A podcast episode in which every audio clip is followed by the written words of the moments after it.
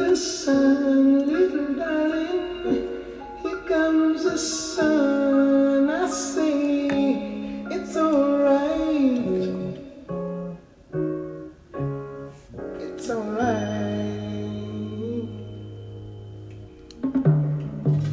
Det hele skal nemlig nok blive totalt okay, så længe vi lover hinanden at øh, blive inden døre, indtil vi får andet at vide.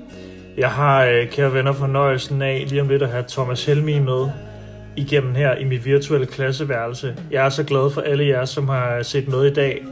Må jeg ikke opfordre jer til, at hvis I på nogen måde synes, at vi skal fortsætte med det her initiativ, så øh, gå ind og giv os mening til kende. Det er altså det, jeg bedømmer på, om vi ruller en uge mere. Det er, om I, øh, I har lyst til mere. Jeg lægger sådan et billede op, når jeg er færdig her, hvor jeg spørger, skal vi tage en tur mere?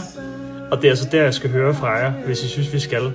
Det har øh, lykkedes os at få et fuldstændig fantastisk line-up af medvirkende med, og det er altså alt sammen for jeres skyld. De gør det ikke for min skyld, de gør det for at være med til at øh, inspirere jer til at bruge tiden derhjemme konstruktivt og kreativt. Så tak for alle de hjerter, der popper op, når vi sidder og snakker. Tak for alle jeres spørgsmål. Og øh, tak for bare at være øh, mega optur og tage imod. Og med de ord skal vi have legenden Thomas Helmi med herind. Og øh, nu håber vi bare, at teknikken virker. Og ellers så ved jeg, at I jo elsker at se mig, øh, mig padle lidt derude. Det har jeg gjort før, og jeg kan gøre det ikke i dag. For nu er Thomas på vej ind. Så alle sammen, send nogle hjerter, så han føler sig velkommen. Velkommen til alle sammen. Hej Thomas. Hey, Velkommen indenfor. tak skal du have. Går, øh, går jeg klart igennem? Jeg, jeg kan godt høre dig. Jeg har taget sådan en snegl i øret, så jeg hører dig, jeg hører dig okay tydeligt. Kan du høre mig? Okay. Jeg ved du hvad, nu tager jeg de her høretelefoner i. Så... Ja, du, jeg kan sagtens høre dig. Øhm, okay. Thomas, tak fordi du havde lyst til at være med i det her øh, Det, det er mig, der takker. lidt, Ja. lidt virtuelle øh, format. Øhm, Mm. Vi skal prøve at tale lidt omkring musik og kreativitet, og hvordan man kan få tiden derhjemme til at, øh, at gå. Og jeg vil starte med at sige, inden vi går i gang, til alle dem fra Thomas' profil, som lige har hoppet ind her, og er en anelse forvirret over, hvad der foregår. Mit navn er Jonas Risvi, og jeg er filminstruktør, og jeg er så heldig at have Thomas med til at tale med mig omkring, øh, hvordan man kan skabe og udfolde sig selv musikalsk og kreativt. Og øh, vi er altså så heldige, og det er meget ung, Thomas, men øh, den seje butik Reset Store, de honorerer altså et gavekort på 500 kroner til en af de unge, som stiller et fedt spørgsmål, mens vi snakker. Så øh, alle, der har lyst okay. Til at byde ind i tråden hernede, spørg om lige, hvad I har lyst til, så trækker vi loddet bagefter. Det burde sætte gang i håndsoprækning herinde. Men øh, ikke mere reklame. Thomas, hvordan går det? Jeg synes, det går meget godt. Øh, hvad hedder det? Det er jo strange times, men jeg synes faktisk, det går meget godt. Helt klart. Er du øh, i Aarhus nu, eller hvor, hvor befinder du dig? Jeg sidder øh, øh, oppe ovenpå i øh, vores hjem i Aarhus, oppe i mit øh, kontor, skråstrej hjemmestudie. Øh, der jeg satte mig op, så har jeg lige sat et par lamper op, så der er lidt lys op. Det plejer det ikke at være, men øh, jeg sidder hjemme i Aarhus, ja. Klart. Jamen Thomas, inden vi når til at tale om det studie, du så sidder og har derhjemme, vil du ikke prøve at tage os med? Jeg ved godt, det er nogle år siden nu, men til den gang, hvor du som en, en ung mand øh, fandt glæden ved at spille musik og begyndte at tænke sådan, det her, det kunne jeg da godt finde på at bruge mit liv på. Øh, altså det startede meget tidligt for mit vedkommende, men sådan for alvor startede det, da jeg var i, øh, jeg var i USA et år som øh, udviklingsstudent. Og øh, der var det ligesom om, der kunne jeg mærke, at, øh, at det var det, jeg ville. Jeg spillede guitar hele tiden. Og så kom jeg hjem og startede i gymnasiet, fordi det skulle man. Og der gik jeg så tre måneder, og så hoppede jeg ud. Og så, øh, jamen, så startede jeg mit eget første band, og senere kom jeg med et andet band, Elevatordrengen. Altså jeg var jo på, på landevejene, fra jeg var cirka 17 år gammel, ikke? Tak. Må jeg faktisk.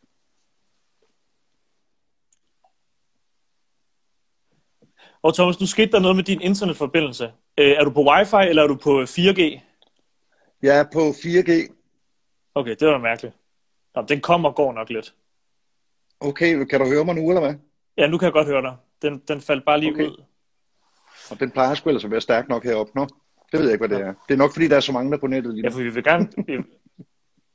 Ja, det er sikkert det. Men Thomas, hvad, hvad, hvad var det allerførst, du blev øh, forelsket i? Var det i virkeligheden at spille, eller var det det at skrive og synge? Øh, det første, jeg blev forelsket i, det var bare at lytte. Øh, jeg var stor forbruger af musik, det har jeg altid været, fra jeg var helt lille og blev forelsket i gasolinen og C.V. Jørgensen, og senere, da jeg fandt soulmusikken, den havde jeg aldrig hørt før, men da jeg kom til USA, jeg boede i Detroit, og der kørte der soulmusik altid på, på radioen. Så altså det, der startede for mig, det var med at lytte. Altså jeg var forelsket i musik, og så tænkte jeg, det der, det vil jeg fandme gerne være med til. Øhm, så så startede jeg som trommeslager. Jeg startede med at spille trommer, og øh, lidt senere, der fik jeg lyst til at synge og spille også, og som hvad er det, 11-12 år, der lavede jeg mit første band derhjemme. Vi hed, hvad og vi spillede mest gasolinsange. ja. Ja, fordi nu, sagde, nu nævnte du det lige selv før, det her med at tage til USA, fordi du droppede i virkeligheden ud af gymnasiet. Er det rigtigt forstået? Og tog afsted til USA? Jo, det. Nej, jeg øh, var i USA først, og så kom jeg hjem og startede gymnasiet. Jeg fik, man skulle være 16 år for at blive udviklingsstudent, øh, og der fik jeg så sådan en øh, dispensation og fik lov til at afsted allerede som 15 år efter 9. klasse. Og så var planen så hele tiden, at jeg skulle hjem og starte på gymnasiet, og, og det gjorde jeg også, men det, det, det varede ikke så længe. Okay. Prøv hvordan var det at stå der som ung mand i USA lige pludselig? Det var faktisk øh, grænseoverskridende på mange, om, øh, på mange måder. Jeg skulle have været hos en familie i Kalifornien. Øh, men så mens at vores fly hang i luften, der havde de åbenbart meldt fra. Så der var ja. rent faktisk ikke nogen værtsfamilie til mig. Så så var der en familie i Detroit, som sagde, at de godt kunne have mig der i en uge, øh, inden man fandt ud af, hvor jeg så skulle hen. Og derefter at været der en uge, der sagde de, at, øh, at hvis jeg havde lyst, så kunne jeg faktisk godt blive hos dem hele det år. Så det valgte jeg, for jeg var enormt søde mennesker. Så det var sådan lidt et tilfælde, jeg endte der. Okay. Nå, men prøv at høre, Thomas, der er alle mulige steder, vi kan sætte den her snak hen, og jeg synes jo i virkeligheden, det kunne være interessant at, at tage den meget hurtigt op til, til der, hvor du er i dag, fordi du nævner selv, at du sidder øh, ovenpå, hvor du også har noget studiegrej omkring dig. Kan du ikke prøve lige at beskrive, hvad, hvad, er det, hvad er det for et setup, du har ved dig selv? Kan du godt sidde og producere musik der, hvor du er derhjemme? Ja, altså jeg har sådan et lille setup herhjemme. Jeg bruger øh, det system, der hedder Pro Tools, som jeg har brugt i mange, mange år. Øh, og der har jeg så øh, sådan en Apollo ting til, som gør, at jeg kan tage ud. Jeg har også et rigtigt studie øh, uden forstad til Aarhus. Så jeg kan tage de ting, jeg sidder og laver heroppe i mit hjemmestudie, kan jeg tage med ud i mit rigtige studie. Øh, og jeg har de samme, hvor jeg findes og sådan noget bedre via det her Apollo. Så jeg arbejder øh, mest med idéer herhjemme, og så når jeg synes, der er idéer, der er gode nok, så tager jeg dem ud i det rigtige studie og går i gang med dem derude. Okay. Kan du prøve at tage os lidt med ind i processen omkring, jeg ved godt, det kan være enormt abstrakt at tale om, men når du begynder at få en idé til et nummer, hvordan starter det typisk for dig? Er det ved, er det ved et instrument i hånden, eller er det på sangskrivningen? Eller? Nej, det er typisk. Altså, jeg tror, jeg har det, altså ligesom alle andre, der går på arbejde, det er jo ikke alle dage, der er sådan øh, groundbreaking på ens arbejdsplads, men jeg arbejder med musik hver dag. Altså, jeg spiller musik hver eneste dag. Øh, det kan være min guitar, det kan være med mit keyboard, det kan også være, at jeg bare sidder og laver beats en hel dag. Øh, hvad hedder det? Så det er, jeg er sådan ret, ret all-round, hvad instrumenter angår. Men altså, jeg vil sige typisk, så de sange, øh, der bliver til noget, som rent faktisk kan noget, det er dem, som er startet med en eller anden stemning, hvor jeg sidder bare med min guitar eller mit keyboard. Det plejer at være der, det starter. Giver det mening? Og hvor langt arbejder du så en idé ud, før du Ja, det giver totalt god mening. Hvor langt arbejder du en idé ud, før du begynder at involvere samarbejdspartnere? Øh, jamen, jeg arbejder den egentlig ret langt ud. Altså, jeg har jo, øh, når jeg går videre og, og har en håndfuld sange, som jeg synes kan noget, og går videre og arbejder med dem med, i sidste år har jeg arbejdet meget med Emil Falk øh, som producer, der er det egentlig ret færdige demoer, jeg kommer med. Øh, det, som jo så er fedt ved at få dem ud i verden til andre mennesker, det er, at der kommer nogle lidt andre takes og nogle lidt andre vinkler på det. Øh, og det kan jeg virkelig godt lide. Men altså, jeg må da indrømme, der er mange af de ting, som jeg sidder og laver heroppe i kontoret, eller som ender faktisk med også at være på pladerne. Fordi det er, det er de oprindelige øh, ting, som sangene er skabt ud fra. Og det, det er tit, hvis man fjerner dem, så mister, så mister sangen noget af den sjæl, den havde oprindeligt, synes jeg. Til alle dem, der lige er tunet ind nu, øh, og er lidt forvirret over, hvad der foregår. Det kan man nemt blive, hvis man bare sidder med telefonen i hånden og, øh, og ikke har set sådan noget live noget her første gang. Mit navn er Jonas, og overfor mig sidder Thomas Helmi, og vi taler om, hvordan man kan bruge den her periode øh, lidt kreativt og produktivt, og jeg håber, at nogle af alle Thomas' øh, råd kan hjælpe unge derude i gang med at tage fat i gitaren og begynde at skrive nogle sange. Hvis man godt kan lide det her format, og nu gør jeg lidt reklame, Thomas, du må lige have undskyld, så følg med på profilen her. I kan altid bare unfollow igen, men vi sender altså live hver fredag med alle mulige fede masterclasses, så følg endelig med. Øhm, Thomas, nu siger du selv det her med, at, at øh, du går på arbejde hver dag med musikken, og du er jo også en af de artister i Danmark, som nok har spillet allerflest koncerter alle steder i øh, hele det danske kongerige. Når du så sidder der i dag og mærker, nu er der et eller andet, der piger, altså nu er der en ny idé på vej, hvor, hvor øh, er der en del af den proces, du aldrig kører træt i? Altså som stadigvæk er fuldstændig uændret og magisk fra den gang, du startede? Ja, altså jeg, jeg kører aldrig træt i at sidde med, øh, sidde med mit, øh, ved mit klaver eller ved min guitar. Øh, jeg plejer, efter jeg har fået min morgenkaffe og sådan noget, så plejer det at være det, jeg går hen og griber fat i. Altså det er, for mig er det, øh, jamen det er så tæt forbundet til det. Altså det er, jeg kan ikke rigtig finde ud af en dag uden. Øh, så hvad hedder det, på den måde er det jo det samme. Jeg vil så sige, når man så kigger på hele den der koncertdel, der er det klart, der har det jo ændret sig gennem årene, fordi at, øh, at jeg har skrevet rigtig mange sange, som der er mange af de folk, der kommer ud for at høre mig, der forventer, at de gerne vil høre osv. Så, videre. så der, der, der er det jo en anden ting, og det er jo lidt mere professionelt. Men selve det der med bare at sætte sig med sin guitar eller med sit klaver og spille, der får jeg faktisk lidt samme oplevelse, som jeg gjorde som jamen, 14-15 år, synes jeg. Prøver du i virkeligheden også at finde ind til den der øh, følelse, du havde dengang, du så var 14-15 år, når du går i gang med at lave musik? Jeg tror aldrig, den er forsvundet. Øh, hvad hedder det? Og det er jo sådan en gammel kliché med det der med, at øh, det er forlænge sin ungdom at være rockmusiker osv. Det ved jeg nu ikke helt, om jeg tror på.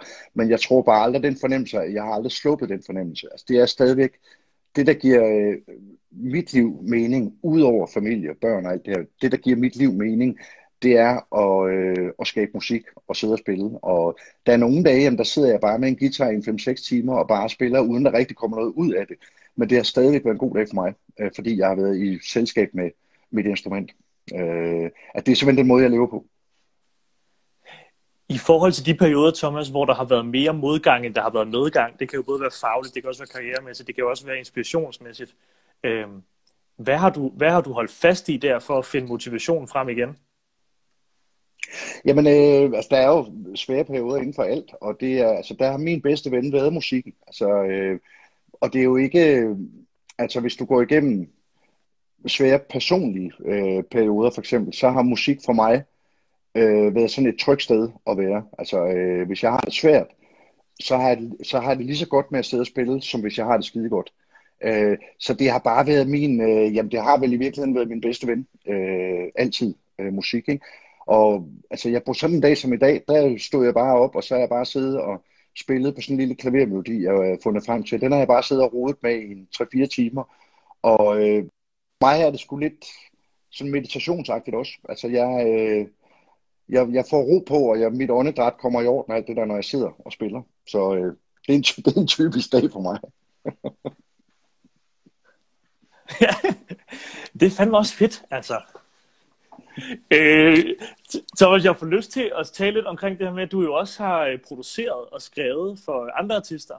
Ja. Øh, og, og været involveret i andre folks musik. Hvad, hvad, hvad, har, hvad har du lært i det? For det er jo i virkeligheden også en god lektie, det der med egentlig ikke at blive for... Man kan godt hurtigt blive meget navlepillen, ikke? at sidde med sit eget projekt hele tiden, men nogle gange det der med at brede sig ud og deltage i andres projekter. Hvad har, du, hvad har du lært af det, og hvad har det gjort for dig? Bliver man dygtigere af det? Ja, det synes jeg helt bestemt. Altså, og som yngre, der søgte jeg meget hen mod det. Altså, jeg har jo arbejdet med jamen, altså, utrolig mange forskellige øh, danske artister, både som producer og medsangskriver og korsanger og alt muligt. Og det giver rigtig meget. Altså, jeg vil sige, at, øh, at eftersom jeg er blevet lidt ældre nu, der, øh, der, der får jeg det samme, men der får jeg det, i stedet for at jeg går ind og producerer for andre, så gør jeg det, at jeg hyrer nye kræfter ind. Altså for eksempel Emil Falk, som er kommet med i mit hold og, og producerer nu. Det er enormt inspirerende for mig at arbejde med ham. Øhm, men der er helt klart, altså musik sker, synes jeg, altså musik sker først rigtigt øh, i mødet mellem øh, mennesker. Altså det, det, det er der, der sker noget. En ting er at sidde derhjemme og skrive, og skrive gode sange og så videre, men der, hvor musik det begynder at leve og rigtig få fat, det er jo, når der er flere mennesker om det, synes jeg. Det er også derfor, jeg stadigvæk synes, at øh, altså, jeg elsker at være i studiet og alt det der, men altså live musik er helt klart øh, mit foretrukne. Min foretrukne type musik, det er live musik, helt klart. Ja. Øh, Thomas, jeg kan jo ikke lade være med at drage en parallel til ungdommen igen, og øh, komme lidt ind på øh, din dygtige søn Hugo, som rigtig mange af os kender, hvis man lytter til, øh, til Spotify-playlisten lige nu, fordi han jo lige har udgivet ny musik. Og jeg kunne ikke godt tænke mig at høre sådan, hvor, øh, hvordan bruger I hinanden musikalsk, og øh, hvad tror du, der har ændret sig for ham i musikbranchen, siden dengang du startede i musikbranchen i hans, i hans alder? Jamen, altså, hvis du kigger på samfundet generelt i forhold til i dag, i forhold til 1985, så har alt jo ændret sig. Og sådan er det jo også i musikbranchen. Altså, det, er, det er et helt andet game i dag, end det var, da jeg startede. Altså, det er det virkelig. Øh, men der, hvor mig og Hugo, vi bruger hinanden meget. Han har jo sunget en del kor på min øh, sidste plade. Men ellers, så der, hvor vi bruger hinanden mest, det er, at når vi er sammen, så er det meget, meget ofte med to guitarer, og så på liv. Den har var en meget lille dreng. Øh, og hvad hedder det? Det, det er en fantastisk måde at være sammen på. Øh, og sidde og jamme. Vi spiller en fandens masse blues.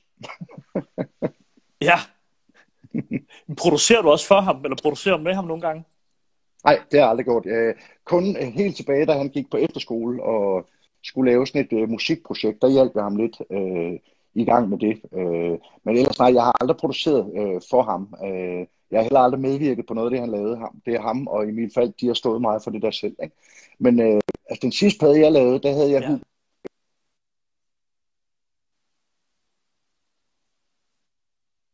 have den lyd derinde. Helt klart. Øhm, prøv at høre, der, er alle, der kommer vildt mange spørgsmål ind også, og jeg lover, at vi skal nok nå til dem øh, lige om lidt. Jeg har bare et par, jeg lige vil, øh, vil, vil vende, før vi når derhen til, fordi Thomas, du må også have prøvet i, i forhold til det her med at lave en, en lang række albums og udgive en masse musik igennem din karriere, at man nogle gange også løber tør for, hvad skal man sige, sådan, ikke for spilleglæde, men måske for stimulans eller inspiration til at skrive nye sange eller udkomme med en ny lyd og sådan noget. Hvor søger du hen i, øh, i dit liv, når du sådan, øh, skal have sådan en skud inspiration ind i dit, øh, dit kreative rum? Jamen, så ja, man løber jo tør nogle gange, så nogle gange er der heller ikke mere. Altså, hvis man har skrevet øh, over en periode og skrevet en 15-20 øh, og der er altså et godt trick for mig har altid været at øh, enten at bevæge mig, øh, cykle, gå, der synes jeg tit, der kommer det her. Men en anden rigtig godt træk, øh, trick for mig har været Øh, hvis jeg for eksempel har manglet tekstinspiration, så tager jeg nogle af mine yndlingstekster med mine yndlingskunstnere fra USA eller England, og så prøver jeg at skrive den samme tekst bare med nogle andre ord, simpelthen for at kickstarte mig selv igen. Øh, og det er mere sådan en, øh, det er jo egentlig et trick, men det har faktisk virket for mig, det der med, når jeg synes, at, at nu er brønden, nu er brønden tom, så har det været en god måde at komme i gang igen. Det der med at tage og prøve at gentænke andres øh, ting, det, det har jeg haft øh, stort held med faktisk. Kan du afsløre, hvem du især har lyttet til der, når du sådan har skulle søge inspiration til din egen, til din egen tekst, sangskrivning? Øh, ja, det gør jeg da sagtens. Jeg, jeg er øh, meget gamle blues- og soulkunstnere, fordi jeg altid godt kunne lide, altså hvis vi går helt tilbage til Richard og Aretha Franklin, men også øh, Muddy Waters og Sonny Boy Williams, så før det, jeg altid godt kunne lide den enkelhed, der var i deres tekster, i deres tekstunivers. Altid enormt stærkt budskab, men meget, meget enkle midler. Øh, så det er, det er ofte de der store gamle soul- og blueskunstnere, jeg, øh, jeg har øh, vendt mig mod. Når du så skal vurdere, Thomas, og, og du ligesom skal begynde sådan at mærke efter, okay, her har jeg et nummer, det vil jeg gerne udgive. Øhm, på et eller andet tidspunkt skal man jo begynde sådan at, at finde ud af, om ens kreative vision er blevet, blevet indfriet. Hvem bruger du til at hjælpe dig med sådan at krydse af, okay, er den her sang færdig, er den klar til at blive, øh, udgivet nu, eller er det, når du selv sidder i din bil og hører det på højtalerne, eller hvornår mærker du, om det er færdigt? Øh, det, jeg synes, det er noget af det sværeste. Øh, det er det der med at, at, at få det sluppet og sige, det er færdigt. Jeg har øh, på alle mine plader, siden min allerførste plade fra 1985, der har jeg brugt en fyr, der hedder Jens G. Nielsen, som er Peter Ege øh, fra Knæks, det er hans storebror. Og han har været sådan min, øh, hvad hedder det, makker, sparringspartner øh, på alle mine plader, jeg nogensinde har udgivet. Øh, og han er en vældig hård kritiker, øh, men han, jeg har utrolig respekt for hans ører, og det er som regel ham, der kan sige, hey, nu skal du ikke pille med på den der, nu er den færdig, eller den der, den skal af, eller du øh, ham har vi, jamen, vi har arbejdet sammen i, hvor meget? Det vil være en del år. Alle pladerne. Ja. Så jeg har ham, som jeg bruger, men så selvfølgelig også, når jeg arbejder med Emil som producer, der er det selvfølgelig også, øh, der, der stod jeg også meget på hans øh, dømmekraft. Ikke? Det, det er klart, man er nødt til at, hvis man skal skabe noget kreativt, så er man nødt til at have en eller anden, en eller anden tiltro og en tryghed ved dem, man er i rum med.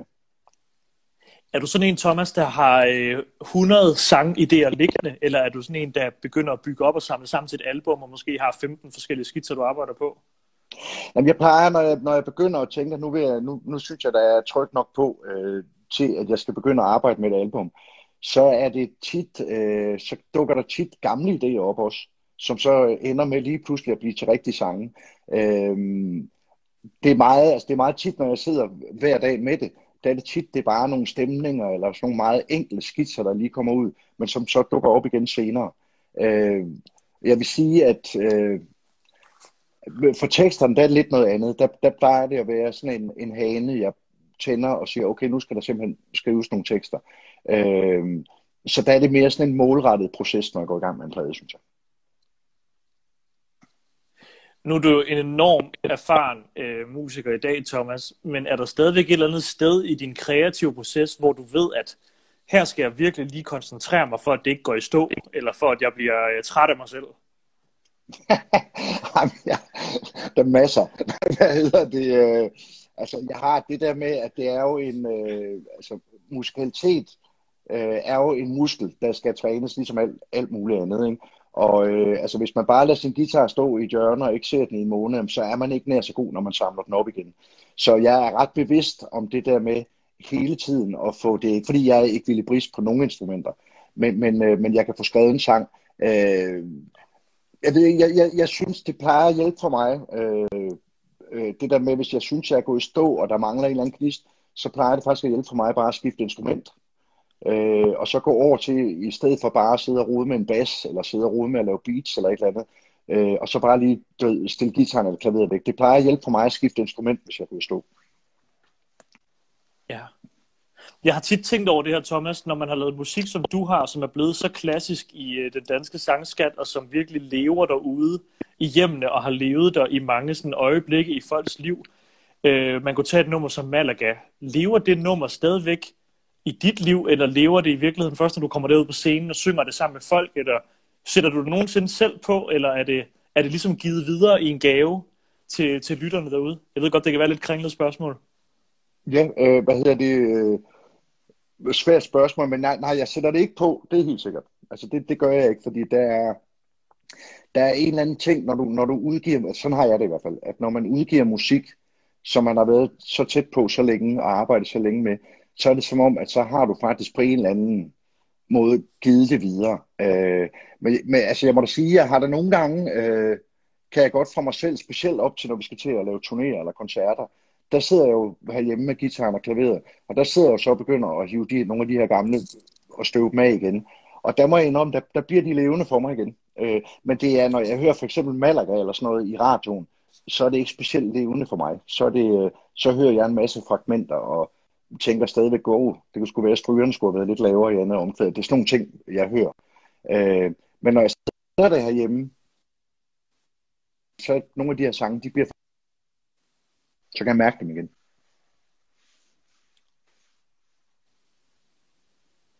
Det er i virkeligheden også interessant det der med, at du har lavet musik, som på en eller anden måde vandrer igennem generationer. Jeg kan huske fra min egen studenterkørsel lyttede vi også til din musik, og jeg ved, at mine forældre lyttede også til din musik dengang, at, at de var unge, og hver eneste jul blev vi lige mindet, mindet om det igen.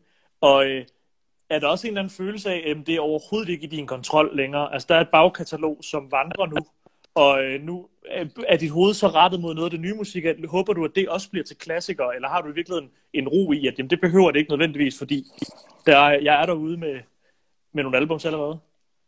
Altså, jeg ved jo godt, at, øh, at, at der er en del af mine ældre sange, øh, som, som har deres eget liv derude. Det er jeg udmærket godt klar over, og jeg ved også godt, at jeg jo ikke på samme måde i en alder, jeg er altså 55, ikke? Og, øh, så jeg er jo ikke sådan en, øh, jeg er jo ikke hitliste kunstner på samme måde længere. Øh, fordi sådan, sådan fungerer den branche ikke.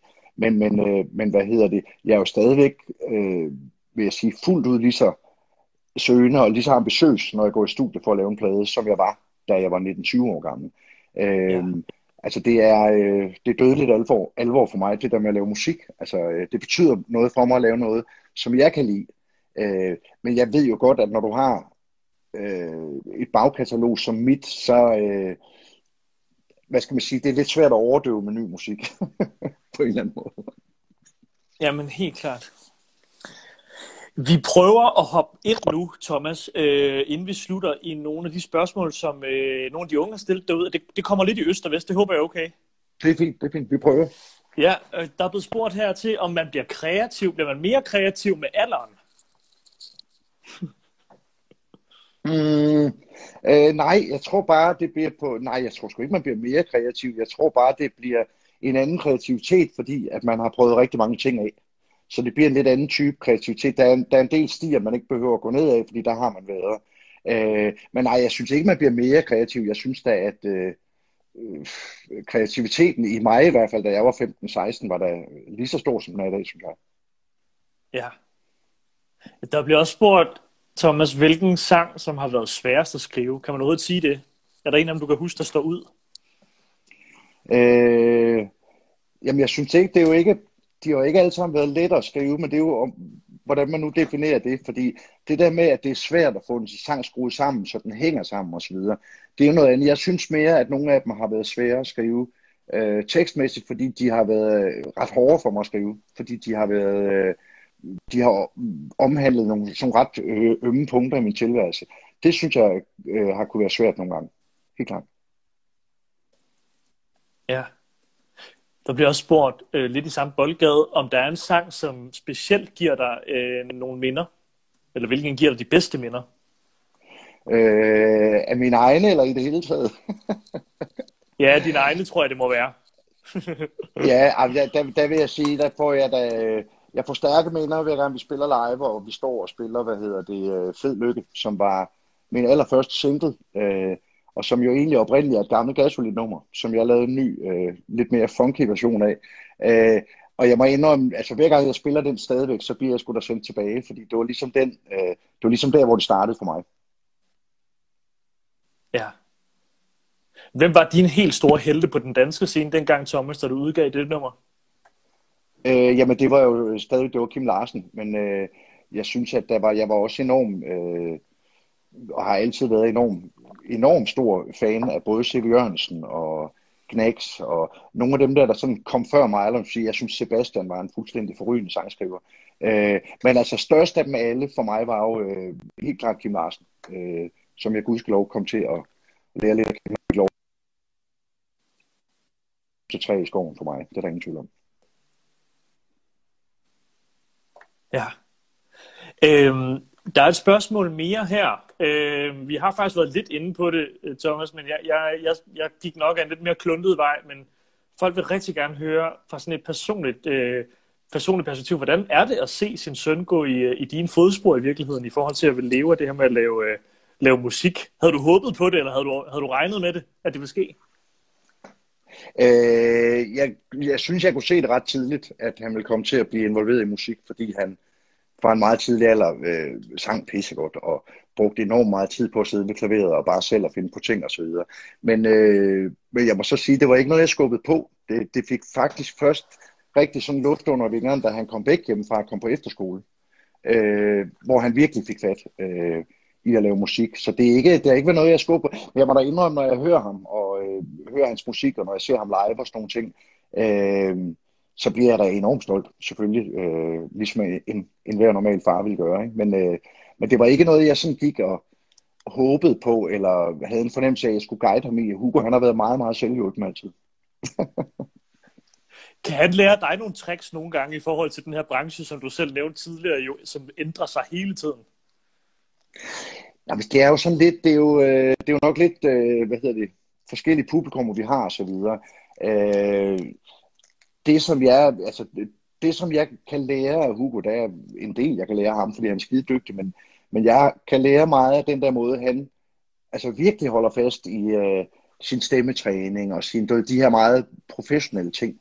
Øh, det bliver jeg inspireret af, og det giver mig selv lyst til at sige, at for fanden, jeg skal sgu da også lige have lavet min, min skala i dag, og så videre. Hugo, han er meget professionel, og han er meget hårdt arbejdende, og det bliver jeg, det bliver jeg inspireret af. Ja, hvis nu man sidder derhjemme, Thomas, og tænker, gud, hvor vil jeg bare gerne øh, i gang med at, at spille noget musik, og man sidder måske allerede og, øh, og plimmer lidt på klaveret og lidt på gitaren og begynder at skrive lidt tekster. Øh, men man synes måske, det er svært at få det til at rigtig lyde godt eller fungere, og man har måske også sådan begyndt at indspille lidt og sådan noget, men det virker ikke helt den der teknik der. Øh, er der nogle gode råd til, hvordan man ikke stopper sig selv i det der med bare at komme i gang med at blive bedre og øve sig og sådan noget? Fordi tit kommer man jo meget hurtigt, måske lidt for hurtigt derhen til, hvor man siger, Nå, men jeg skal lave en sang, og den skal jo også være god. Og hvis den ikke er god, yeah. så øv, hvad skal jeg så gøre? Men, men det der med at fejle, man, måske ligger jeg ordene i munden på dig, men man skal vel lave en masse dårlige sange også, før man kan lave en god. Ja, ja, for fanden. Altså, nu snakker jeg lige om Kim Larsen før. Han sagde jo engang til mig, at man skulle skrive, øh, man skulle skrive ni gode for at skrive en rigtig god. Ikke? Øh, ja. altså, men, men, men for, jeg har da også skrevet et kæmpe, kæmpe antal lortesange. det har jeg det. Men, altså, men, øh, men øh, så det gode er, at man ikke behøver at udgive dem. Nej, men en af de, jeg synes er et godt råd til, hvis man er ung og i gang med musik, det er det der med, at hvis man synes, det er svært at få det til at lyde som det rigtige skal, og alt det der, der er det bedste råd, det er at spille det sammen med nogle andre. Fordi det er den, øh, det er den undskyld, et forslidt ord, men det er den magi, øh, der opstår der, når folk spiller sammen. Det er den, der rent faktisk kan løfte ens musik videre. Det er der slet ingen tvivl om. Ja, for det, har, i, i, hvor meget bruger du dit band i dag i tilblivelsen af din musik? Har det været mere en gang, eller kan du prøve at snakke lidt om det med, hvordan I, du ved, dem du har med på scenen, hvor meget er de involveret i det med at lave ny musik for dig? Jamen, øh, de er jo faktisk på, øh, ja, på, altså, på en eller anden måde er de jo alle sammen, faktisk hele mit band er jo sådan set, spiller også egentlig på min sidste plade. Øh, hvad hedder det? De sidste to plader, jeg laver, der har jeg mere været øh, i studiet med Emil, og så når vi er kommet så langt, vi synes, vi kan, så har vi ringet på der kommer og spiller bass, eller Klaas, der kommer og spiller trommer, Jakob, der spiller percussion osv. Men de har altså, de folk, som jeg spiller med live, er også involveret bedre. Jeg vil sige, tilblivelsen af musikken, den har jeg altid øh, på samtlige mine plader, har det og bygget skelettet. Og så har jeg så kaldt nogle andre ind. Ikke? Men, men det der, jeg, jeg, jeg har aldrig rigtig prøvet at skabe musik på den måde med at skrive det med andre.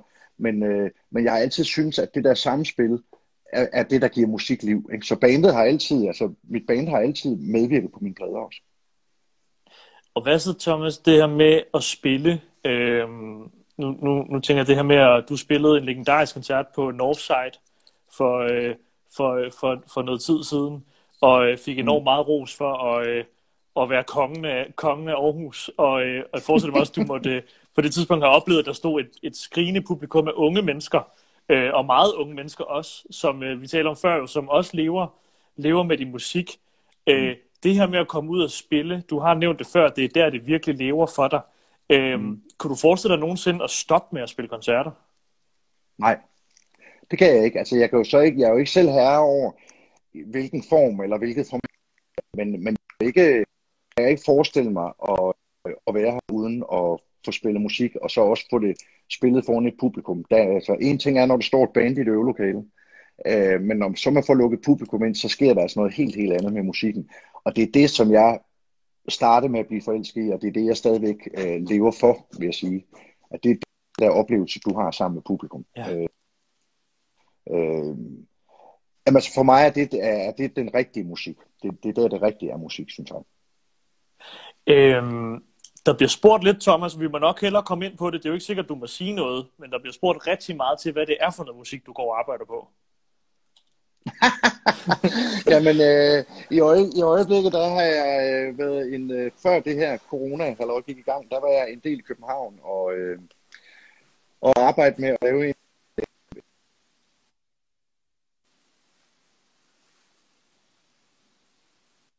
det, jeg går med herhjemme nu, jeg synes måske så småt, jeg begynder at, øh, jeg begynder at kunne ane konturerne af, at der er nok sange til, at snart kan gå i gang med at, at lave en plade mere. Ikke? Det er... Øh, Nå. Hvad fanden er det for noget musik, jeg laver? Det er, det er, det er, en, øh, det er et kryds mellem noget meget moderne og noget meget, meget gammeldags, det er over med i øjeblikket. Jeg prøver at få tingene til at mødes. Det er, det, det er mit triple i øjeblikket. okay, så prøver jeg alle dem, der har siddet og spurgt nede i tråden, øh, man kan glæde sig til, at der kommer noget nyt musik fra Thomas ja. Helmi. Og øh, Thomas, nu ja, ja. sætter jeg vores, øh, vores, vores outro-sang på her, fordi at øh, tiden er faktisk ved at være gået. Den er fløjet væk. Det gik hurtigt, men Tak, det, det til gør den jo. Ja. Jamen selvfølgelig, og tak, for, tak fordi du laver det her. Det er fedt, synes jeg. Øhm, der er rigtig mange unge, som øh, går og drømmer om, Thomas, at stå der, hvor du står i dag. En eller anden dag på en scene og spille med publikum, der synger med på ens musik, og se det gå i, gå i arv i generationer. Hvad går du og drømmer om for tiden? Jamen, så tror jeg sgu, jeg går og drømmer om det samme som de unge, fordi at jeg drømmer faktisk om at komme ud og spille og stå sammen med publikum igen. Så øh, nogenlunde, nogenlunde samme drøm, jeg sige. Det er fandme sejt. Med de ord, Thomas, vil jeg sige tak til alle, der så med, og øh, tak fordi du tog dig tid til det her. Det betyder rigtig meget. Selvfølgelig, selvfølgelig. Og øh, god tur tilbage i studiet, og øh, Ja, få lavet noget musik, som vi snart kan høre alle sammen. det vil jeg prøve Udgiv det, når du er klar. Vi er klar. det er godt. Ha' det godt. Ha' det godt. Vi ses. Ha' det godt. Aarhus.